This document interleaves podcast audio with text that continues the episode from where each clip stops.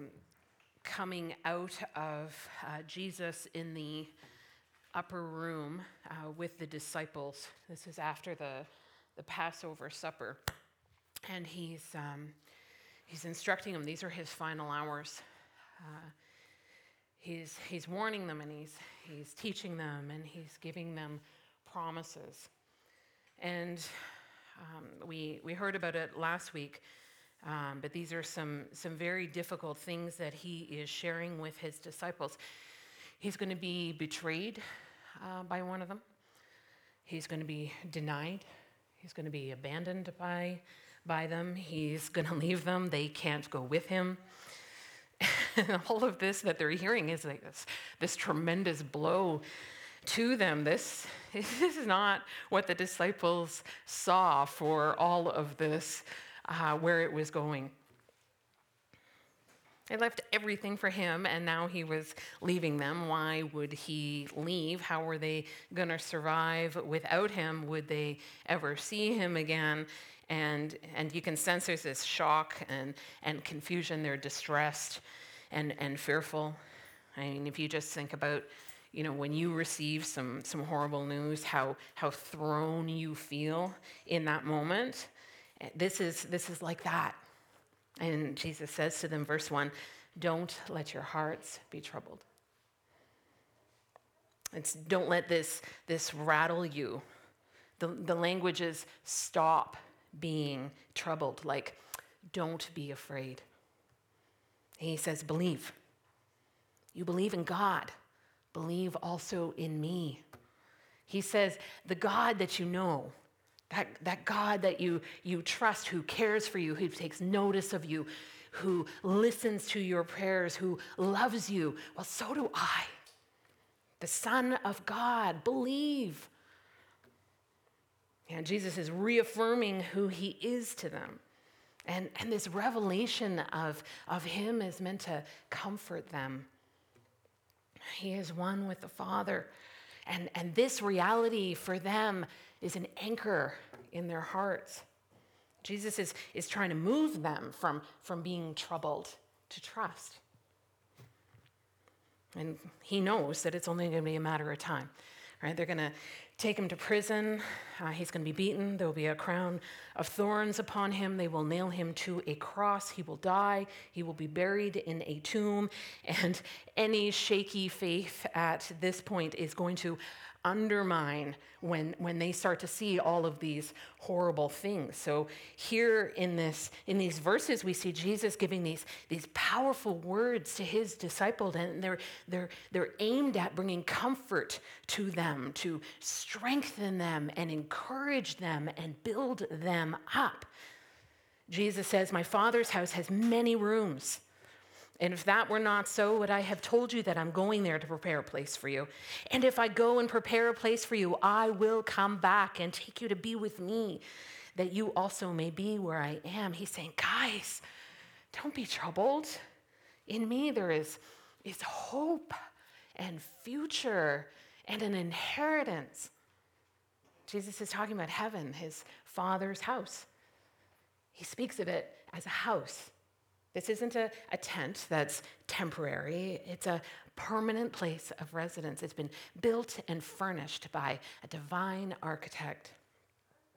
The Greek root of the word room it corresponds with the verb to remain, to remain. So this is about a long-term abiding. And there are many rooms, many rooms arranged for all of God's children in heaven. There is room for us all. God's love is a mansion, and it's the place of the Father. Because when we believe and receive Christ, He gives unto us, we become children of God. And this is security against harm and evil.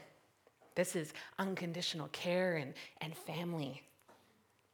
And he tells us provision has been made says that Jesus prepared it and that he arranged it before the beginning of time. And he reminds them that this separation from him is this is only going to be a temporary thing. He will return. He said, I will come again. And he's talking about his second coming. And then to be with him forever. Forever. He says, You know the way to the place that I am going. But at this, the disciples are confused because he just finished saying that they couldn't go to where he's going. So, how can they know the way this seems impossible? So, so Thomas speaks up and he says, Lord, we don't know where you're going, so how can we know the way? you gotta love Thomas because he, he never pretended to understand things when he didn't. And, and here we see that he's speaking up on behalf of them all because he says, We don't know. Is this a, a physical place? Like, what is Jesus referring to here? And Jesus answers him.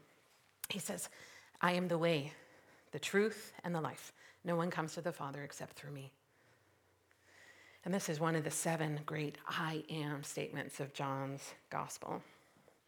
And he's, he's telling them this to, to bring them into a, a fuller understanding of, of all he is to them. He's saying, guys, don't be troubled. In me is, is, is security and identity and, and freedom and belonging.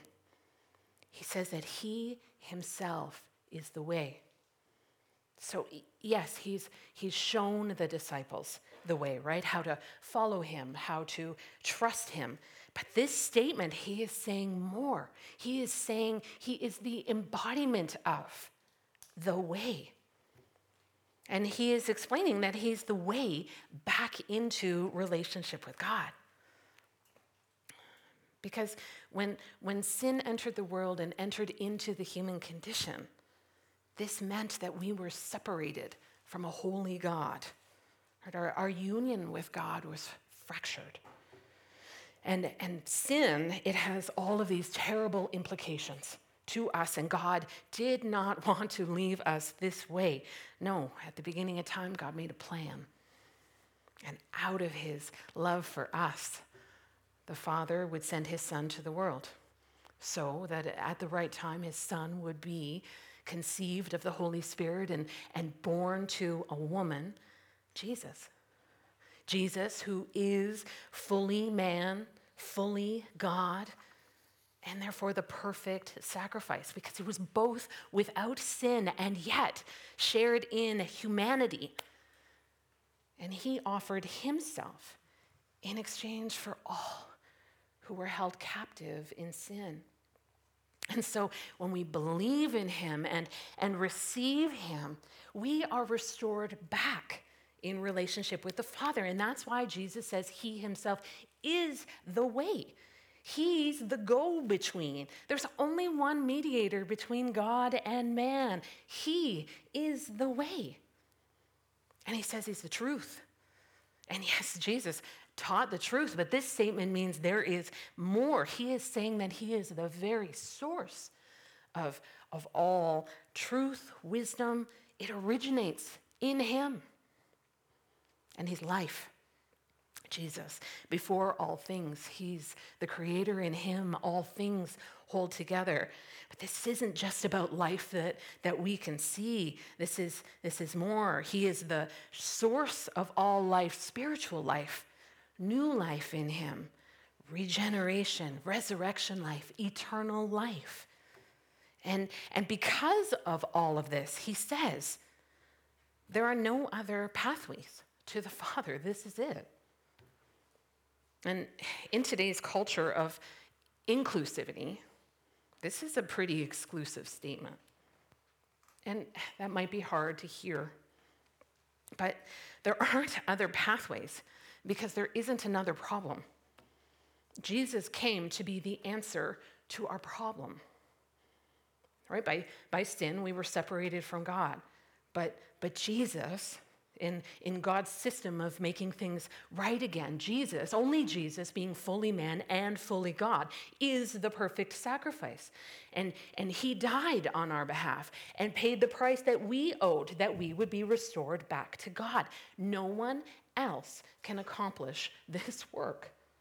And that's why there's no other ways to God.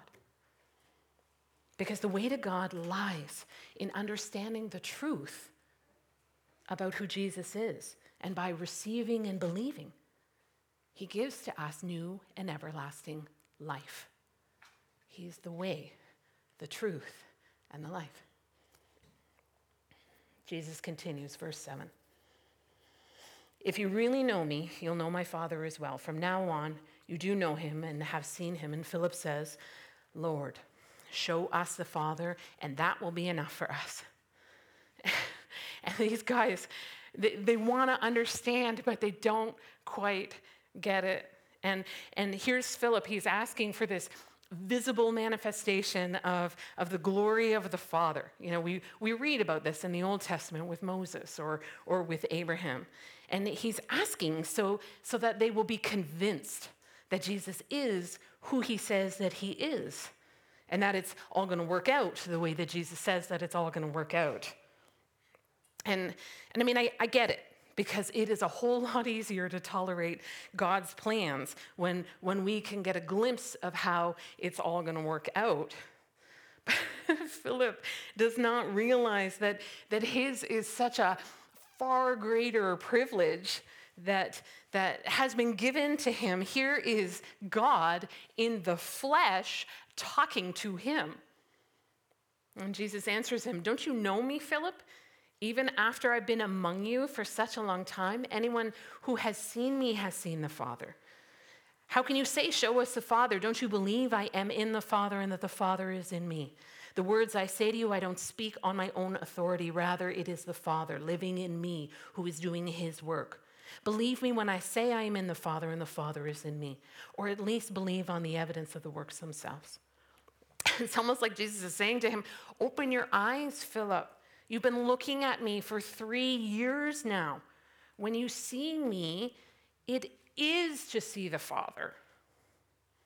Jesus, He's the, the radiance of God's glory, the exact representation of His nature, Hebrews says. Jesus, the image of the invisible God. Jesus, in Him, all the fullness of the deity dwells in bodily form. Jesus. Jesus repeats it over and over, like five or six times, virtually the same thing. He and the Father are one. He and the Father are one. He and the Father are one. When you see me, you're looking at God. He and the Father are one. Father and Son. Distinct in their, their personhood, but, but intimately united together. One in essence and equal, neither more important than the other.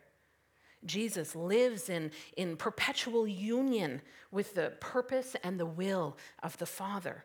His words and actions are God's words and actions. The things that he said, the things that he did were out of his relationship with the Father. This wasn't some self chosen expedition. This is God's plan. Jesus in perfect union with the Father. He's saying, guys, I'm God. In me is authority and honor and power and strength. Do not be troubled. And he tells Philip, if you can't believe me by what I say, surely you'll allow what I've done to convince you. Raising the dead, casting out demons, healing the sick, feeding the multitudes, all these miracles and signs and mind blowing redemptive deeds that Jesus has done in his earthly ministry, all to glorify the Father, that, that his character and his will and his plans and his purpose would, would all be seen through the life of Jesus. And look at the Son. We see the God who cannot be seen Know Jesus, and, and you will know what God is like. And Jesus is reaffirming the, the tremendous revelation that He is God. And, and if they could grasp this truth, they, they could rest easy, knowing that, that they were secure. So he continues Very truly, I tell you, whoever believes in me will do the works that I've been doing. And they will do even greater things than these because I'm going to the Father he gives his disciples the same work that he has been up to over these past three years healing and serving and teaching and miracles. And he's saying, guys, don't be troubled. In me, there is purpose and, and ministry and supernatural power. Jesus is reassuring them that, that his physical absence will mean no loss of power from heaven. He supplies his disciples everything that they will ever need. For those who believe, will continue to do his amazing work.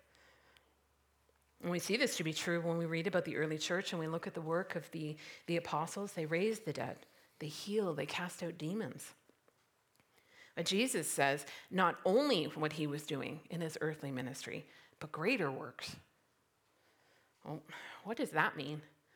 Because to me, it would be pretty tough to exceed walking on water or, or turning water to wine or, or raising the dead. What, what is Jesus referring to then when he says that his believers will do something more miraculous than this? Well, I believe the, the key is in the phrase, because I'm going to the Father.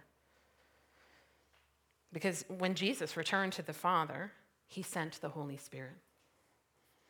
And there were a number of, of Christ followers, right, when, when, Jesus, when Jesus was alive. Some commentators say around 500. But after his death and his resurrection and his ascension and the giving of the Holy Spirit, there were thousands and thousands of new believers at Pentecost, and hundreds of thousands and hundreds of thousands since that time. Jesus' earthly ministry was predominantly to the Jews, but after, ministry was given to the Gentile nation as well. Jesus' entire ministry area was small in Palestine, but it was into the world that God sent Christians. And, and then it wasn't just with stories of, of triumph in Jesus in the flesh, it was also the glorious truth of the full gospel message the cross, the tomb, the resurrection, the ascension, the Spirit. God, Jesus is Savior and Sanctifier and Healer and coming King. This is the full gospel message. And this is works that are greater than His, not in power, but in scope. The opportunities through the Spirit are boundless. The disciples didn't need to be troubled. Where they thought that they were going to be reduced to, to nothing without him, his departure would be a new beginning, not an end to things. Jesus promises his continued work for greater things, all to be accomplished for his glory. And he says he'll provide for every need. He says, And I will do whatever you ask in my name so that the Father may be glorified in the Son. You may ask for anything in my name, and I'll do it. So these, these guys, they, they left everything to follow Jesus. And without him, they would really be without any type of resource. Without him, they, they would be alone in a, in a pretty hostile world. And Jesus says, Guys, guys, don't be troubled. With, with me, there's limitless provision. They would have access to all of his unlimited supplies. And the promise that, that he gives them doesn't simply mean that we can use Christ's name as, as some kind of formula for any whim that we would so desire. It means that, that we pray in accordance with what his name stands for. It's to pray uh, in harmony for, uh, with, with how Christ revealed himself. We pray uh, with what is consistent to his character, to his kingdom. It needs to be in alignment with Jesus, and we pray for that which will bring him glory. And he invites his disciples to pray for anything I love it. Anything. It shows us that there is no limit to his power. When we pray in his name and in alignment with his heart, when we pray for those things that are going to bring him glory, he says he will do it. We will not lack anything. This is amazing. He says, all of this to his followers I am on your side like this. Like, like this. What a list of promises in these verses for those who believe. In Jesus, there's, there's hope and future and security and identity and, and belonging and strength and power and ministry and purpose and unlimited provision. And, and Jesus is telling them all of this because they don't need to worry, but trust. to believe him for all things to come. And he says the same thing to us today. When the future that we're facing seems bleak, when, when we don't understand, when we can't see, Jesus wants us to, to believe. He wants us to trust. He wants us to hold on. He wants us to know Him. Have you ever found yourself like these disciples in a place where, where hope is crushed? Or uh, fear clouds your heart?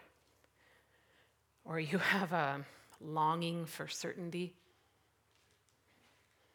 I think there are days where we can feel like Thomas Lord, I don't know how to do this. Or I think there's days where we can be like Philip, who says, Lord, show us the Father and we'll be good. I, I think that kind of sounds like, I'm not sure I can do this by faith right now. By, by believing in that which I cannot see. God, I, I need you to show up here. I need a visible God. But like this, Jesus sees us like he saw them when our heart is breaking in uncertainty, when we are afraid. Jesus invites us to trust him. In these verses, he shows us how. Verse 11, I'll read it for us again. It displays for us two ways that we can strengthen our faith. It says, Believe me when I say that I am in the Father and the Father is in me. If not, believe because of the things I do. Believe me when I say, believe because of the things I do. Let's look at the first one. Believe me when I say.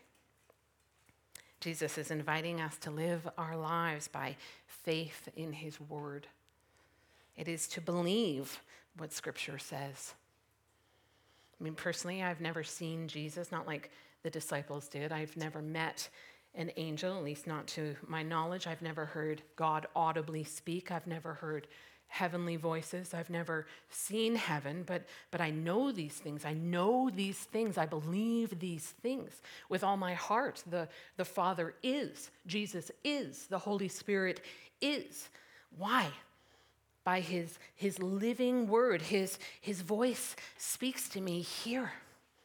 Here, by the grace of God and the power of the Holy Spirit, Jesus reveals himself to me through his word. I believe the words of Jesus in this book. I see Jesus in this book. I believe the angels that are written about in this book. I hear God speak to my heart in this book.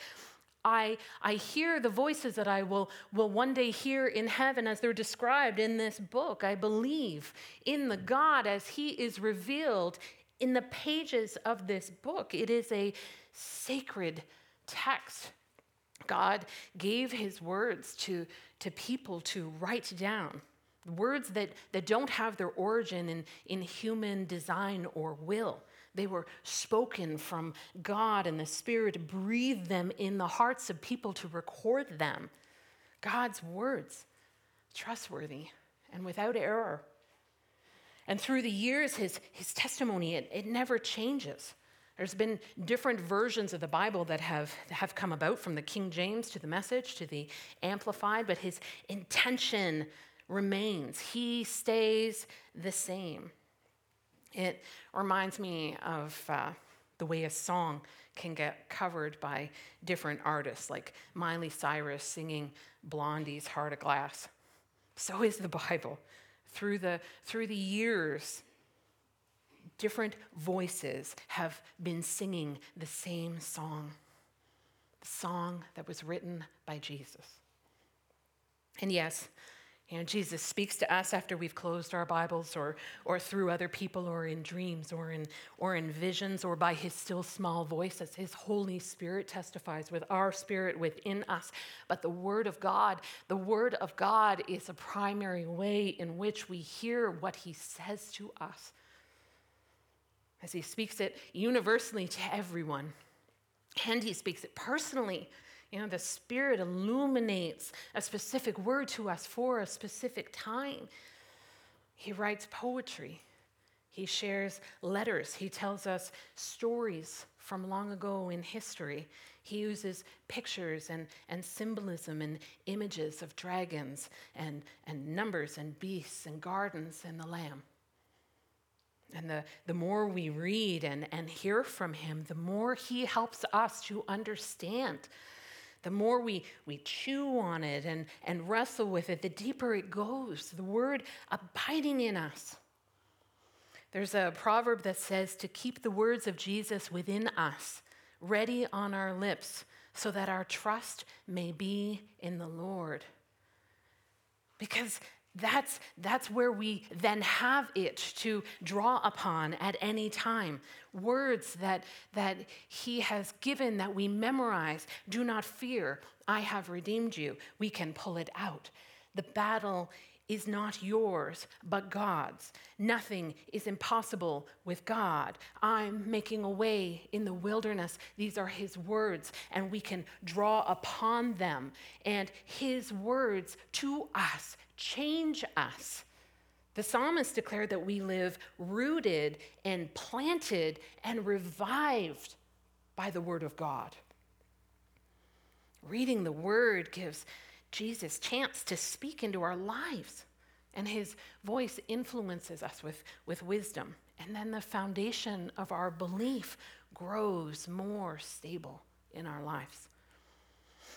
And, you know, during our devotional time with him, we can ask him about words or, or phrases. This is a supernatural language in this book. It's good to talk to Jesus. We can ask him about the context or the connections with other parts of the Bible. We can ask him about our appropriate response to what he is saying. There is no better way to grow in reading the Bible than to read the Bible. And his voice it fortifies our heart in difficulty, and He increases our faith. Faith comes from hearing the word of Christ. When our hearts are troubled, He says He will strengthen us and encourage us and comfort us and, and build us up. He says, Trust Him. Believe me when I say. The second way that Jesus invites faith and trust in him, he says, believe me when I, when I say what I, what I speak. But if not, believe because of the things I do. And if, if faith in the unseen is, is too hard to find some days, if, if doubt is chasing you down and winning, Jesus says, hang on to that which you know is certain. Things that, that you cannot deny he says, believe based on what you have experienced me doing in your life. You know, even, even the greatest of God's people have experiences with failing faith. Our need for certainty, like Philip, who says, Show us, Lord, and then we'll be good. Or remember when John the Baptist was in jail and his sorrow gave way to doubt, and he sends his, his closest disciples to Jesus to say, Are you really the one? And what does Jesus do for John? He says, Tell John, the blind see, the lame walk, the deaf hear, the dead are raised to life. Jesus gave John the evidence of him being the Messiah to sustain him in his circumstances. And it's the same thing that Jesus was saying here to the disciples, and it is also true for us today. Jesus says, recount the stories of what God has done in your life. And what you have seen God doing will give your heart confidence. His works provide evidence that the Lord is personal and powerful and working wonders. Jesus invites us to, to remember and, and recognize his miracles are every day. When we acknowledge his work, we, we don't forget. It's, it's vital to our faith to see God's activity in our life because it reminds us He's here now and moving. Like we sang in that beautiful song, He is here now and moving. And if we don't do this, we can miss what He's up to and make an assumption that He's absent.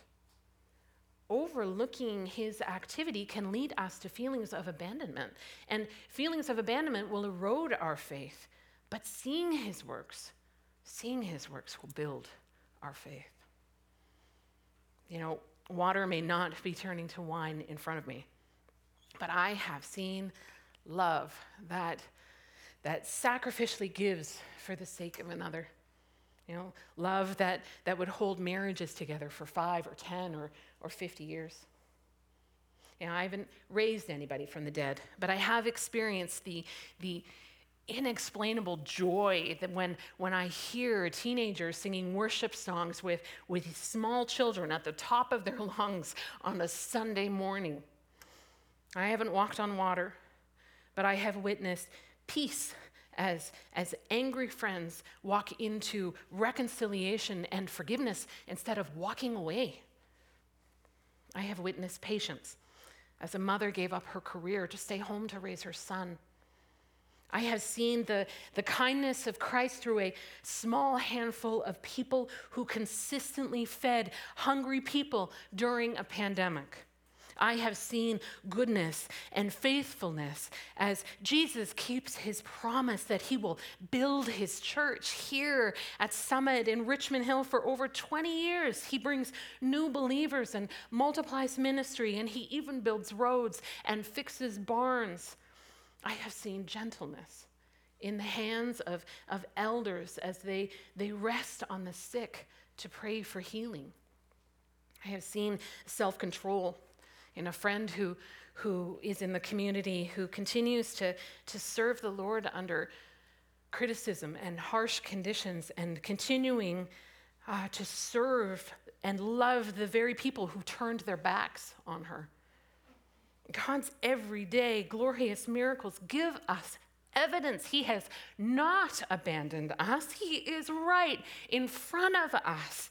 He's healing bodies and, and breaking strongholds and saving souls and transforming lives.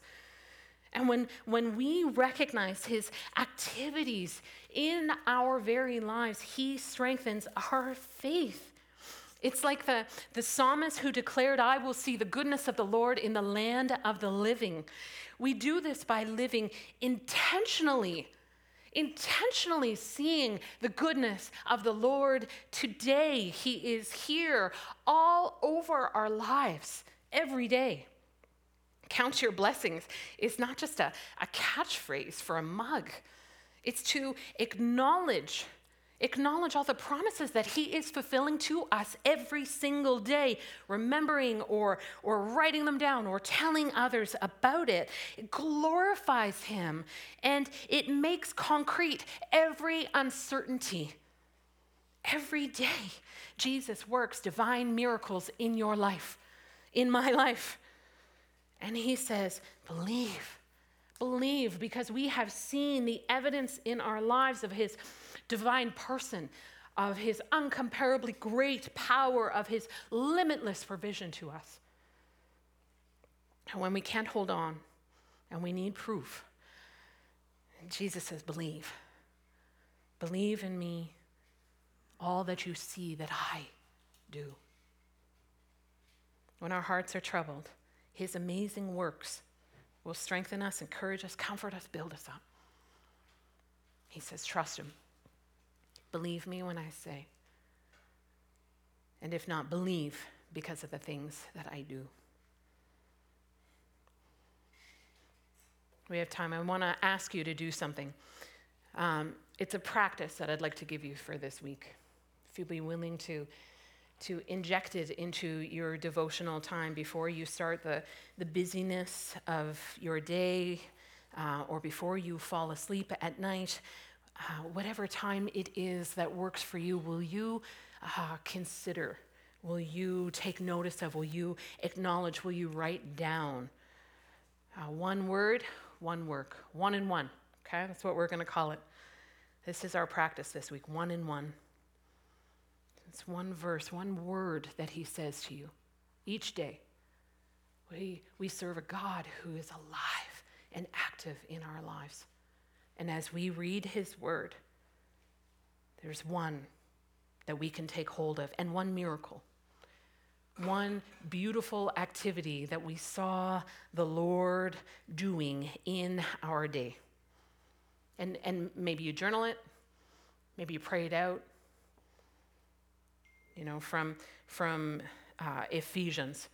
I'm doing my devotional time, and, and it says, uh, Praise be to the God and Father of our Lord Jesus Christ, who has blessed us in the heavenly realm with every spiritual blessing in Jesus. Lord, may I claim this to be true in my life, increase my faith. Lord, today when I got up, you're knitting my bones back together. Lord, you are healer. And I praise you and exclaim you for how good you are. Your word and your work, I believe, increase my faith, Lord Jesus. As friends, these, these days can be hard, and if we're not going to get intentional about our faith, it's going to be hard to remain faithful. So will you try it? Will you try this practice this week? Because his promises, they are still valid. His, his power has not diminished. His person is unchanging, and he doesn't hold anything back from us. So when our hearts are unsteady, he invites us, fix your thoughts on what I say. When our hearts are unsteady, he reminds us, stand upon that which you have seen. And by these, we, we fortify our hearts through faith, believing in God, Father, Son, and Holy Spirit. And He fills our souls with, with comfort and security and faith. The future is bright and full of hope. Today is bright, full of hope. Despite what it may look like or feel like or seem like up ahead, don't be troubled believe.